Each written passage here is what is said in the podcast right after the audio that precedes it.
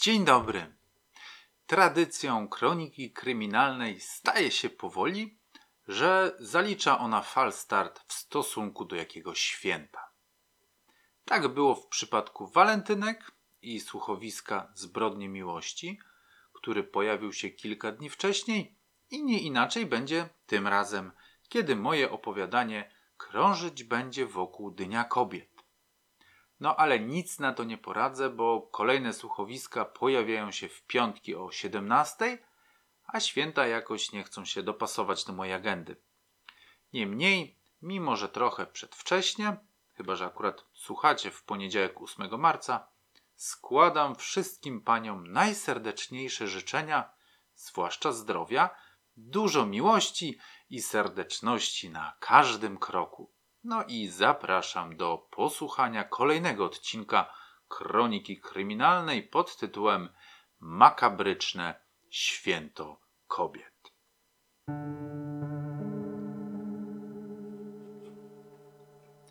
Kiedy byliśmy dzieciakami, chodziliśmy za jezioro.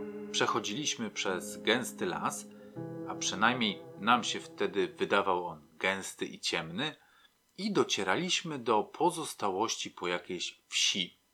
Była to dla nas niesamowita przygoda, kiedy eksplorowaliśmy te pradawne rumowiska spalonych domostw z zapadniętymi dachami, butwiejące zgliszcza po stodołach i wychodkach, porośnięte mchem gruzowiska cegieł.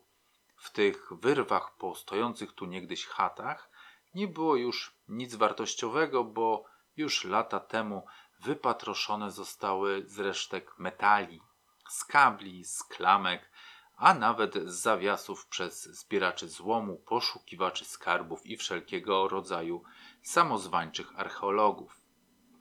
Dla nas była to wieś widmo, pradawna, magiczna osada, pełna zakamarków, ukrytych tajemnic, groźnych pułapek, które czyhały na nas na każdym rogu. Nic dziwnego, że rodzice zabraniali nam tam chodzić. Z perspektywy czasu widzę, jak niebezpieczne dla kilkunastoletniego szczeniaka było włóczenie się po tym niestabilnym miejscu, gdzie znaleźć można było przesypane piwnice, jakieś zarośnięte studnie, chybotliwe resztki dachów i kawałki rozbitego szkła. A jednak w zamglonych zakamarkach pamięci przypominam sobie, że dziadkowie mówili o jakiejś klątwie, o złu, którym wieś była zakażona. A czy coś mogłoby być bardziej ekscytujące dla umysłu młodego człowieka niż ruiny tajemniczej wsi, nad którą swego czasu zawisło jakieś mityczne zło? Za dzieciaka ważniejsza od faktów była tajemnica, więc zasłyszane tu i ówdzie faktyczne zdarzenia wpadały jednym uchem, a drugim wypadały. Starsi mieszkańcy Lachna opowiadali między sobą, że przed I wojną światową, kiedy Lachno i jego okolice należały jeszcze do zaboru niemieckiego, miały tam miejsce jakieś tajemnicze wydarzenia, które nasiliły się w międzywojniu i które doprowadziły w tej wsi do despotycznych rządów kobiet. A kiedy Niemcy wrócili na tę ziemię w 1939, byli tak przerażeni tym, co tam zastali, że resztkę mieszkańców wywieźli do obozów, a wieś spalili do gruntu. O tej wsi o tej całej historii przypomniałem sobie, kiedy wiele lat później, będąc już debiutującym policjantem, przeczytałem w gazecie artykuł opowiadający dość podobną historię, mającą jednak miejsce gdzieś na Węgrzech. Artykuł jednak zainspirował mnie do tego, żeby zajrzeć do archiwum policyjnego, a nawet pogrzebać w kronikach Lachna, licząc na to, że się dowiem, co takiego naprawdę wydarzyło się we wsi za lasem. Na podstawie notatek i artykułów, które w tym temacie znalazłem, spróbuję Wam opowiedzieć tę historię możliwie chronologicznie i możliwie rzetelnie. Zatem Zapraszam. Wieś nazywała się Ganowo, a w czasach, w których historia się rozpoczyna, było to niemieckie Ganowe, jako że przed I wojną światową wieś leżała w prowincji Pozn, czyli w prowincji poznańskiej, jednej z prowincji Królestwa Prus, które to były częścią Cesarstwa Niemieckiego. Gwoli wyjaśnienia i na marginesie dodam, że przed I wojną światową powinowactwa państwowe, że o narodowych nie wspomnę, były bardzo trudną materią. Były to czasy, kiedy i Polska była administracyjnie podzielona na trzy części, czego skutki można zaobserwować po dzień dzisiejszy, jeśli choćby spojrzy się na pewne tradycje czy też wpływy językowe. Wróćmy jednak do Ganowa, bo ono nas interesuje najbardziej. Była to niewielka miejscowość, licząca sobie jakieś tysiąc mieszkańców, a większość z nich zajmowała się ziemią. Mieli swoje pola, sady, ogródki, posiadali jakieś krowy czy świnie, kury, kaczki, gęsi. We wsi był też niewielki kościółek, sklep należący do Zilbersteinów, szynk oraz koło gospodyń wiejskich, gdzie panie wspólnie haftowały, śpiewały, darły pierze i zajmowały się innymi tego typu rozrywkami. Przynajmniej ja tak rozumiem koła gospodyń wiejskich. Jako, że mężczyźni Ganowa nie mieli podobnej alternatywy do spędzania wspólnego wolnego czasu, przesiadywali w przynku, racząc się piwem i wódką, zagryzając je baleronem czy innymi frykasami. Wracali wtedy do domu zmęczeni, rozochoceni, podchmieleni albo wzburzeni, namolni albo agresywni. Dzieci kładły się cicho do łóżek, zlęknione chwiejnym krokiem ojca, bo nigdy nie wiadomo, co w niego wstąpi, a żony modliły się po cichu, żeby mężowie nie wywoływali awantury i oddawały się im mimowolnie, aby ci zmęczeni zasnęli jak najszybciej. I tak mijały dni w Ganowie, nudnie, leniwie, pod wielkim stresem i napięciem kobiet. Dla dalszych wypadków musimy się przyjrzeć pewnej starszej pani zwanej babką Jagą, która mieszkała samotnie na skraju wsi.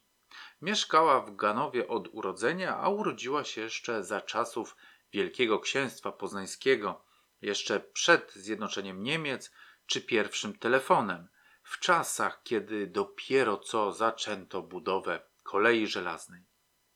Czyli w największym skrócie bardzo dawno. Młoda Jaga, kiedy osiągnęła odpowiedni wiek, wyszła za mąż i, choć wiele o jej małżonku znaleźć się nie da, miał być to człowiek dobry, pracowity i oddany swojej żonie. Jednak wybuchła wtedy wojna z Francją, a Bismarck potrzebował mięsa armatniego. I młody małżonek Jagi oddał życie za Wilhelma I, którego nigdy na oczy nie widział. Jaga została sama, ale na szczęście lub nieszczęście była wtedy jeszcze młoda i urodziwa i zainteresował się nią inny kawaler. Po jakimś czasie byli już posłowie, a kilka miesięcy później wzięli ślub. Dopiero po ślubie okazało się, że nowy małżonek nie jest tak cudowny jak w czasie narzeczeństwa. Miał ciężką rękę i lubił zaglądać do kieliszka. A nie tylko tam, bo i pod obce spódniczki zaglądać potrafił. Wciąż jeszcze młoda Jaga była zrozpaczona i chciała się rozwodzić, ale jak się okazało, w tej sprawie miała najmniej do powiedzenia. Decydentami byli jej rodzice, którzy na rozwód nie chcieli się zgodzić, oraz ksiądz proboszcz, który podkreślił, że związek małżeński jest święty i nierozerwalny. No i tak musiała Jaga żyć kolejne lata pod jednym dachem z agresywnym pijakiem i dręczycielem, którego nie mogła się pozbyć. Swojemu mężowi urodziła troje dzieci, które jednak umierały krótko po porodzie. Wtedy Jaga zaczęła przywdziewać czerń i w tej żałowie miała już chodzić do końca swoich dni. Krótko po śmierci ostatniego jej dziecka zaczęło się dziać coś niedobrego z małżonkiem Jagi. Zaczął użalać się na wątrobę, bóle brzucha, wymiotował często i zupełnie opadł z sił. Lekarz, który przybył z pobliskiego Lachna, był bezradny. Nie umiał zdiagnozować, jaka to choroba trawi tego bądź co bądź młodego mężczyznę, ale przychylał się ku opinii, że może to być wywołane nadmiarem alkoholu i tłustego jedzenia, którego mąż Jagi był miłośnikiem. Dieta i spokój miały być jedynym rozwiązaniem na dolegliwości małżonka. Niestety, te rady przyszły trochę za późno, bo małżonek zmarł po niecałym tygodniu od wizyty lekarza.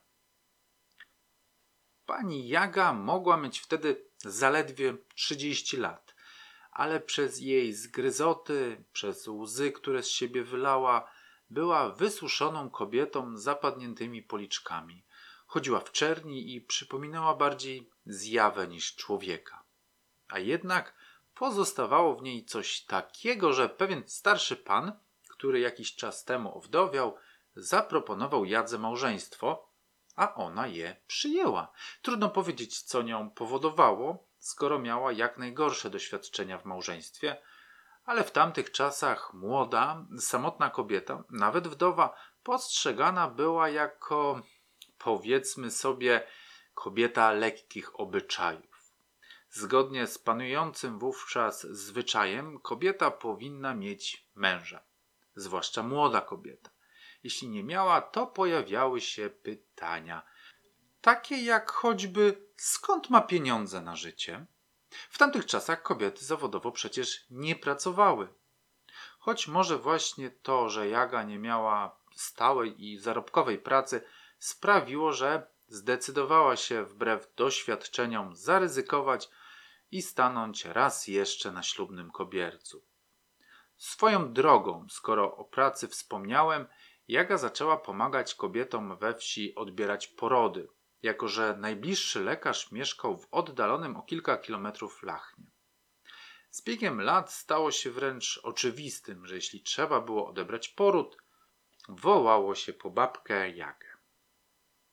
O trzecim mężu Jagi nie wiadomo wiele, poza tym, że miał już swoje lata, był chorobliwy, aż wreszcie po kilku latach małżeństwa umarł, nie pozostawiając po sobie żadnego potomka, ale za to niewielki spadek, z którego mogła się Jaga utrzymać. Nie miała jeszcze wtedy 40 lat, ale i tak postanowiła nie wiązać się już nigdy z żadnym mężczyzną. Było jeszcze kilku takich, którzy składali jej matrymonialne propozycje, ale Jaga je kategorycznie odrzucała. Przestała pojawiać się w kościele i choć ksiądz proboszcz groził jej ekskomuniką, nic sobie z tego nie robiła. Mówiła, że nie wierzy już w Boga, który odebrał jej troje dzieci i trzech mężów i nie widzi powodów, aby chodziła na mszę. W ogóle rzadko wychodziła teraz z domu. Nadal jednak była akuszerką i to chyba taką z największym doświadczeniem w Ganowie. Chętnie pomagała młodym matkom rodzić ich pociechy i z niesmakiem patrzyła, jak podpici albo całkiem pijani mężowie cieszyli się z narodzin dziecka.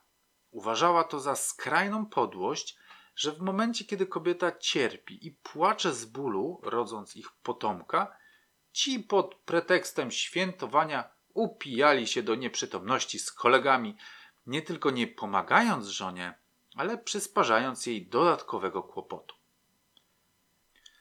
I to chyba dlatego, kiedy jedna ze świeżo upieczonych matek kilka dni po porodzie do niej przyszła z płaczącym niemowlęciem na rękach, rozpoczając, że ona już nie daje rady i nie wie, co ma robić, babka Jaga jej pomogła. Była to młodziutka, dziewiętnastoletnia matka trojga dzieci, która zawodziła Jadze, że gdyby tylko istniała jakaś skuteczna metoda, aby zatrzymać rozwój dziecka, kiedy jest ono jeszcze w brzuchu, bo oczywiście o tym, aby mąż się zabezpieczył, nie było mowy, to nie pomyślałaby nawet o takiej zbrodni.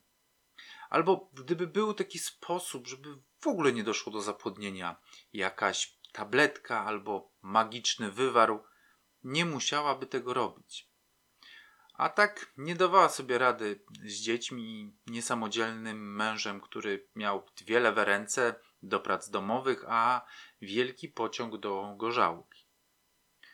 Nie daje sobie rady, babko Jago, lamentowała młodziutka matka. Codziennie myślę o zabiciu się, ale przecież nie mogę, bo dzieciaki beze mnie z tym moczy mordą umarłyby z głodu albo, co gorsze, zaczęłyby kraść. Babka Jaga spojrzała na nią i powiedziała: Następnym razem przyjdź do mnie, jak tylko poczujesz, że możesz być w ciąży. Poradzimy, abyś nie urodziła. A potem podała jej buteleczkę z jakimś płynem, albo sama wlała ten płyn do maleńkich usteczek dziecka. Po kilku dniach już nie żyło. Ksiądz pochował je w święconej ziemi obok całych rzędów małych nagrobków, pod którymi spoczywały dzieci umarłe z głodu, z grypy, z powodu gruźlicy, przez suchoty czy też inne choroby, które dziesiątkowały ludzkość. I tu mała prośba z mojej strony. Pilnujcie się i innych, aby zakładać maseczki. Chrońcie siebie, ale zwłaszcza starsze osoby, które mogą nie mieć tak silnych organizmów jak wy. To nie jest kaganiec, to nie jest zniewolenie. To po prostu zdrowy rozsądek i troska o innych. Wróćmy jednak do naszej historii. Nadszedł 28 dzień czerwca 1914 roku i w odległym Sarajewie zginął w zamachu terrorystycznym arcyksiąże austro-węgierski Franz Ferdynand. Był wprawdzie następcą tronu, ale niezbyt na dworze lubianym, więc nikt za nim specjalnie nie zapłakał, być może z wyjątkiem jego dzieci. W Ganowie natomiast, które leżało w granicach Niemiec i z Austro-Węgrami nie miało nic wspólnego, nikt o arcyksięciu nawet nie słyszał. Nikt nie miał pojęcia, gdzie leży w ogóle Sarajewo, a większość nawet nie wiedziała, że jest takie miasto. Więc ta śmierć nikogo tutaj nie obeszła. A jednak, jak to się miało okazać, ta śmierć w odległym kraju odbiła się na mieszkańców Ganowa, bo w miesiąc po niej odezwało się cesarstwo niemieckie po swoich obywateli, aby stawili oni czoła agresorom z Anglii, z Francji i z Rosji. Jak to się porobiło, że tam Bośna, a tu nagle Anglia i Francja, nikt nie rozumiał. Tak samo nikt nie rozumiał, dlaczego ich miałoby to niby dotyczyć. Wszak Niemcami byli tylko na papierze. Od dziada pradziada mieszkańcy Ganowa byli Polakami. Jednak urzędnicza machina wojenna Kaiserreichu nie była zainteresowana tymi argumentami i wysłała mężczyzn Ganowa na front. We wsi zostały tylko kobiety, starcy, niepełnosprawni i dzieci. Już w listopadzie tego samego roku w okolicach Ganowa zbierały się siły dziewiątej Armii Niemieckiej napływającej z Torunia, kierującej się do Kutna, a potem dalej na południe w kierunku Łodzi. Stacjonowali oni w pobliżu wioski i często wymykali się ze swoich obozów, aby zakupić jakiś alkohol, ale zwłaszcza po to, aby zapoznać jakąś miłą panią i spędzić z nią być może ostatnią noc w życiu. Mieszkanki Ganowa, bogobojne i zamężne panie, niechętnie spoglądały na tych żołnierzy, zwłaszcza, że byli to Niemcy, a z nimi to wiadomo jak jest. Ale z biegiem czasu zaczynały się do młodych wojskowych przekonywać. Zwłaszcza, że wielu z nich to byli maturzyści, często oczytani, kulturalni, nie jeden potrafił zagrać coś skocznego na instrumencie – poza tym nigdy nie przychodzili z gołymi rękoma. W tamtych czasach o smakołyki było ciężko, ale żołnierze w swoim wikcie mieli i kawę, i czekoladę, papierosy, konserwy mięsne. Szybko zaprzyjaźnili się z mieszkankami Ganowa i wbrew niechętnym tej zażyłości starszym mieszkańcom organizowały spotkania, zabawy i tańce. Kobiety Ganowa, zwłaszcza te młode, nie mające jeszcze dzieci, zrozumiały szybko kilka rzeczy. Po pierwsze, mężczyzna nie musi być zapijaczonym gburem. Może być kulturalny i szarmancki i przynosić prezenty. Po drugie, stosunek z mężczyzną nie musi być nieprzyjemnym obowiązkiem, a rozkoszną przyjemnością, o której pamięta się długie tygodnie. Po trzecie zaś, przyjemności mają swoje konsekwencje, a te zaczynają szybko rosnąć i stają się widoczne nawet spod obszernych sukien. Jak można się domyślić, pocztą pantoflową szybko rozniosła się wieść, że babka Jaga pomogła kiedyś jednej czy drugiej kobiecie pozbyć się niechcianego potomka i to w taki sposób, że nikt o nic nie pytał. Kobiety, przerażone myślą o tym, co może ich czekać, kiedy mężowie wrócą z wojny i znajdą je w ciąży albo z młodym potomkiem i obliczą szybko, mimo że nigdy matematyką się nie zajmowali, że oni nie mogli mieć nic wspólnego z ich ciążami. O dziwo, każda jedna, która zwróciła się do babki Jagi o pomoc, wpadła na to sama i żadna z nich nie była przez inną namawiana. Mało tego, nikt o tym głośno we wsi nie mówił, bo każda jedna wstydziła się swojego występku. Mam na myśli oczywiście wizyty u babki Jagi, a nie e, romansów z niemieckimi żołnierzami. Kobiety słyszały zresztą, że spędzanie ciąży nie jest niczym przyjemnym. Gadano, że w mieście lekarze biją ciężarną po brzuchu albo wpłukują mydliny strzykawką we wiadome miejsce. Słyszało się także o szprychach z koła od roweru, które odpowiednio wygięte pozwalają wydobyć płód z kobiety. Nie, Babka tych metod nie używała, korzystała z chininy, z jodyny, czasami z soli glauberskiej, które to metody powodowały poród nieżywego płodu. Trzeba jednak było to wszystko robić w największej tajemnicy, aby nikt we wsi nie wiedział, jaką pamiątkę pozostawili po sobie niemieccy żołnierze, bo szybko dostałoby się to do uszu wracających z wojny mężów. A oni przecież, owszem, wrócili, mimo że nie wszyscy, ale spora ich część.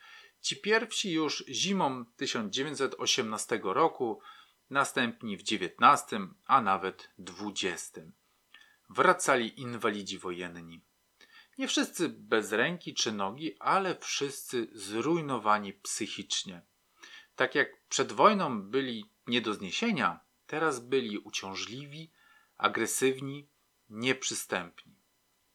Obrazy piekła wojny, które wypaliły się w ich źrenicach i których mieli już nigdy nie zapomnieć, dręczyły ich dusze nie tylko nocami, ale także w dzień.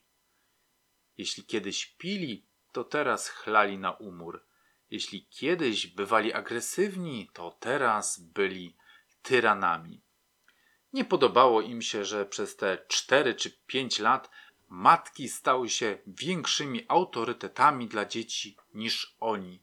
Nie podobało im się, że kobiety dawały sobie przez te lata same radę. Czuli się niepotrzebni, a zarazem poczuwali się do tego, że to oni są głowami rodzin i to frustrowało ich coraz bardziej. Niektóre kobiety domagały się szacunku, docenienia ich ciężkiej pracy i równego traktowania a mężczyźni oburzali się, coraz częściej pijąc w szynku, że co to za nowe porządki, w których kobieta ma takie same prawa jak mężczyzna? Jak to ma być na równi traktowana? Poprzewracało im się w dupach.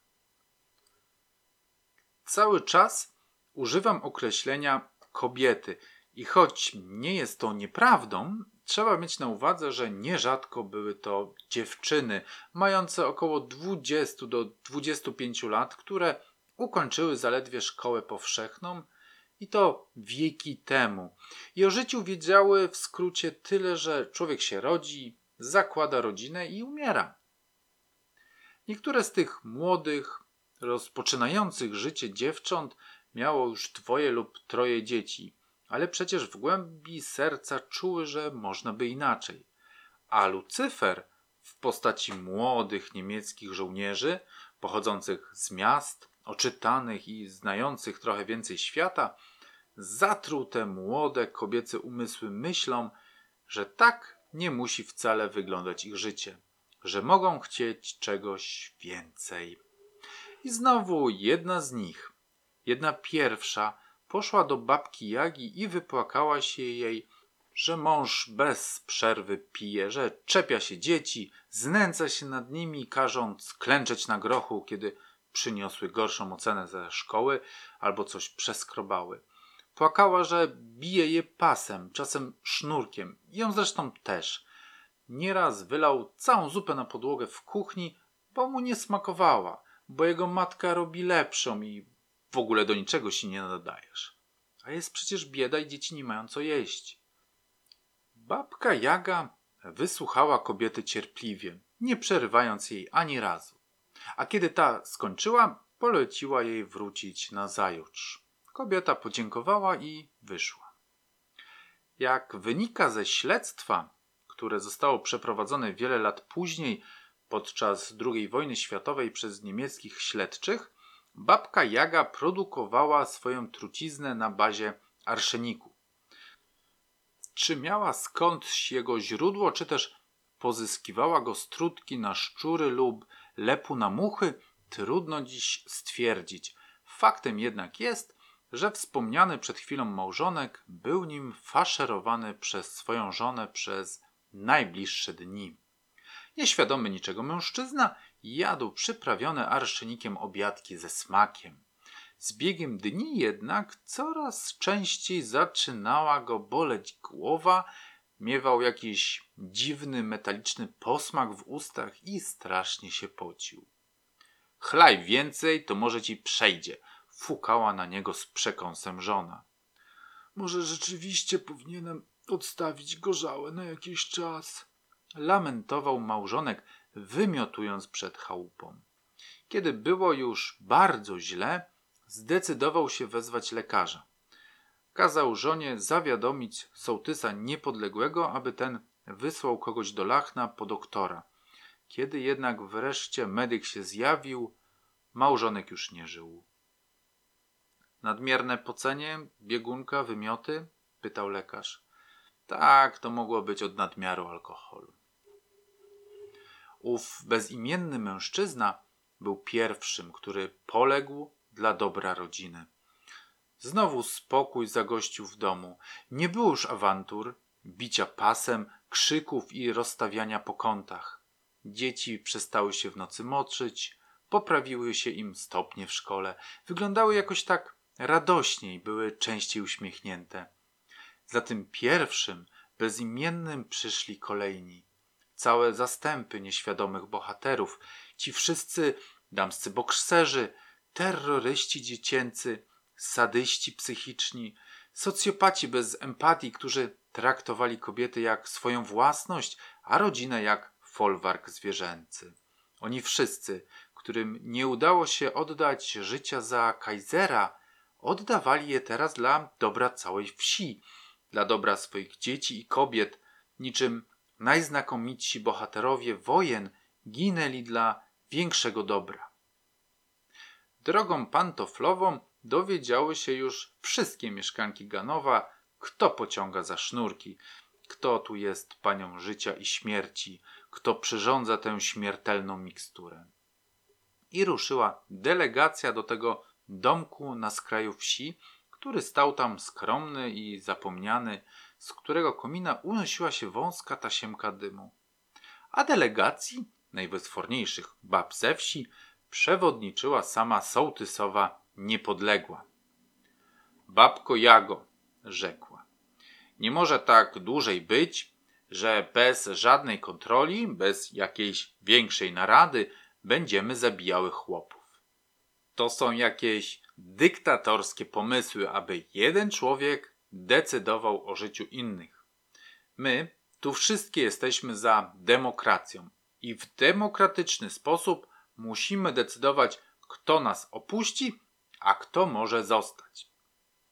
Babka Jaga nie miała nic przeciwko temu. Powiedziała, że ona tylko pomaga udręczonym kobietom, a jeśli inne chcą głosować, niech głosują. Choć warto zauważyć, że ostatnio coraz rzadziej jakaś kobieta do niej przychodzi po pomoc. Ma wrażenie, że ci wszyscy pijacy i awanturnicy opuścili już ten ziemski padł łez, heroicznie robiąc pod siebie. Owszem, przytaknęła sołtysowa, ale na horyzoncie pojawiły się nowe zagrożenia. Otóż podsłuchała swojego męża, sołtysa, który naradzał się z kimś, że te śmierci mężczyzn we wsi wydają się jakieś podejrzane, że może warto zgłosić to na policję. A jeśli policja zaczęłaby węszyć, one wszystkie byłyby zagrożone, bo nie ma chyba we wsi ani jednej kobiety, która by chociaż raz nie poprosiła babki Jagi o pomoc, czy to w kwestii dziecka, męża, czy niedołężnego teścia. I tak oto tego wieczora odbyło się pierwsze posiedzenie i głosowanie, na którym jednogłośnie wybrano sołtysa niepodległego, sołtysa wsi Ganowo, bohaterem o emancypację kobiet. I który to w niespełna tydzień po wyborach odszedł na zielone pastwiska. Głosowania odbywały się raz w miesiącu, w pierwszy piątek miesiąca, choć nie zawsze kończyły się wyborem nowego kandydata. Bywały miesiące bez ofiar. Czasami zdarzało się jednak, że zwoływano nadzwyczajne spotkanie, kiedy jakiś pijany mąż groził żonie śmiercią albo rzeczywiście pobił swą małżonkę do nieprzytomności. Kobiety zwoływały wtedy natychmiast spotkanie w trybie przyspieszonym i decydowały o wyeliminowaniu takiego mężczyzny. Miejsce po mężu na stanowisku sołtysa zajęła sołtysowa, teraz sołtysa niepodległa, która w cuglach wygrała wybory, jako że wszystkie kobiety na nią głosowały. Z ciekawości sprawdziłem, czy wiele było w tamtym czasie sołtys w Polsce. I jak można się domyślać, były to jednostki. Oficjalne źródła mówią, że pierwszą polską sołtysą była Zofia Müllerówna, która tę funkcję objęła w Konstancinie w 1933 roku, więc dwa lata po sołtysie niepodległej. Jednak może i nic dziwnego, jako że cała wieś została wymazana z historiografii i nigdzie poza lachnińskimi archiwami nie da się znaleźć choć wzmianki o niej. Zatem niepodległa była pierwszą sołtysą w Polsce, choć nie była pierwszym władcą ani w Polsce, ani tym bardziej na świecie, który władzę zdobywał krwawo i bezwzględnie. Tam, na szczycie władzy, zdaje się to być normą, więc nie powinno to nikogo dziwić czy obruszać, że na kolejnym posiedzeniu sołtysa niepodległa wystąpiła z wnioskiem, że należałoby się przyjrzeć Zilbersteinowej. Jej mąż odszedł kilka lat temu na Suchoty, a ona do tej pory nie wyszła za mąż.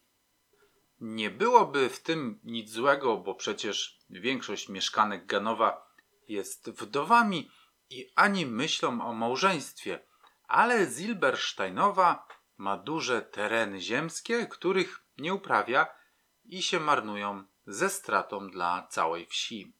Poza tym prowadzi sklep i narzuca wielkie marże, czyli okrada swoje sąsiadki. Nie wszystkie kobiety były za pozbyciem się Zilbersteinowej. Uważały, że to jednak zbyt drastyczna metoda. Nawet kiedy podniesiony został argument, że Zilbersteinowa nawet nie chodzi do kościoła, co na pewno się Panu Bogu nie podoba. A jej ojciec pochodził gdzieś spod Berlina, więc była bardziej Niemką niż Żydówką. I choć wiele kobiet nie podniosło ręki, to jednak demokratycznie zwyciężyła opcja pozbycia się Zilbersteinowej. Wygrała zaledwie kilkoma głosami, ale większość to przecież większość. I chyba tylko babka Jaga się otwarcie oburzyła i nie szczędząc słów na sołtysę niepodległą oraz inne kobiety, które podniosły rękę za morderstwem Bogu Ducha Winnej Zilbersteinowej, powiedziała, że ona z tym kończy. Nie chce mieć już z nimi nic wspólnego i przeklina je wszystkie, po czym wyszła, trzaskając za sobą drzwiami. Zapadła cisza, którą po krótkiej chwili przerwała sołtysa niepodległa. Ubierając to w kwiecistą retorykę, wyjaśniła kobietom, które pozostały w sali, że teraz ich największym zagrożeniem stała się babka Jaga. Ona wiedziała o nich wszystko. Ona znała każdą sprawę. Jeśli ona teraz pójdzie na policję, pogrąży nie tylko siebie, ale i całą wieś. Kobiety zagłosowały. Jako, że babka Jaga była czujna i znała objawy zatrucia arszenikiem, trzeba jej było dać od razu dawkę śmiertelną, aby nie zdążyła się uratować. I jako, że babka sama sobie przygotowywała jedzenie, postanowiły zatruć jej studnię. Nazajutrz znaleziono babkę martwą w swojej chacie. Kobiety umyły ją, położyły na łóżku, włożyły w dłonie gromnicę i zawołały księdza. A on pochował ją bez żadnych podejrzeń, bo babka Jaga miała już swoje lata. W miesiąc później umarła Zilbersteinowa, która swoje ziemie, przylegające zresztą do ziemi sołtysy niepodległej, przepisała wspaniałomyślnie na sołtysę. Testament podpisany był nawet przez notariusza, młodego, przystojnego i ambitnego prawnika, który pojawił się we wsi jakiś czas temu i który zamieszkał u sołtysy, a ona sama mówiła, że to jej daleki krewny. Nie wiadomo, jak długo rozwijałby się ten proceder. Ta spółka, która już sprzedawała śmierć na sąsiadujące wsie, i choć cennika nie było, wszystkie kobiety wiedziały, ile co kosztuje. Gdyby nie wybuchła wojna, a do Ganowa nie przyszły niemieckie wojska. Bo wspomnieć należy, że z notatek, jakie znalazłem w archiwum policji w Lachnie, zrozumiałem, że pojawiło się jedno zgłoszenie na policję, że w Ganowie dzieje się coś dziwnego. Ale było to tak absurdalne, że policja potraktowała je jak bełkot pijaka. Spisek kobiet był tak dla nich nierealny, że nikt nie pofatygował się, aby sprawę sprawdzić, wyjaśnić, aby kogokolwiek wysłać do Ganowa. Zaś niemiecki aparat policyjny miał już jakieś doświadczenie w masowym pozbywaniu się elementu niechcianego, takiego jak Żydzi, komuniści i homoseksualiści. Dlatego też z ciekawością przyjrzeli się wsi. Szybko ekshumowano ciała zamordowanych mężczyzn i znaleziono w ich włosach i paznokciach resztki arszeniku. Gestapo, czyli tajna niemiecka policja, miała już wieloletnie doświadczenie w przesłuchiwaniu świadków i podejrzanych i dość szybko i sprawnie wyciągnęli z kobiet zeznania. Nawiasem mówiąc, to na nich głównie rekonstruuję tę makabryczną historię. I jako, że Niemcy to naród karny i podchodzący wręcz z pietyzmem do litery prawa, oskarżono prawie wszystkie mieszkanki Ganowa i prawie wszystkie zostały skazane na dożywotnie więzienia w obozach, które były właśnie budowane na terenach całej Polski. Niewinnych zaś wysiedlono, a wieś spalono, aby nikt nie pamiętał o tak makabrycznych rzeczach. Natura szybko odezwała się po swoje i zaczęła odbierać to, co człowiek jej kiedyś gwałtem wyszarpał.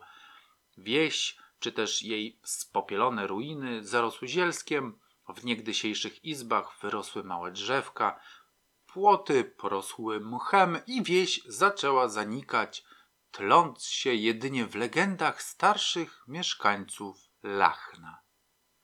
Podobnie jak o sołtysie niepodległej, pierwszej kobiecie w II Rzeczpospolitej na tym stanowisku, tak i o Ganowie milczy historia. Nawet w internecie nie mogłem znaleźć choćby najmniejszej wzmianki. Jakby ta wieś nigdy nie istniała. Milczą też podręczniki do historii. A jednak do dziś, nieopodal Lachna, za jeziorem lachnieńskim, za iglastym borem próchnieją resztki po Ganowie. Rozpadają się ceglane konstrukcje, porastają mchem spalone zgliszcza wioski, w której kobiety pierwsze podniosły bunt przeciwko mężczyznom, wprowadzając pierwszą, umówmy się, nieco drastyczną, tyraniczną i despotyczną, ale pierwszą Republikę Damską. No i to by było na tyle. Dziękuję za uwagę i jeśli spodobała się Wam ta historia, zostawcie mi znak w postaci łapkę w górę lub komentarza. A jeśli chcielibyście mieć pewność, że nie ominie Was następna opowieść z kronik kryminalnych Lachna, zasubskrybujcie kanał. Pozdrawiam i do usłyszenia.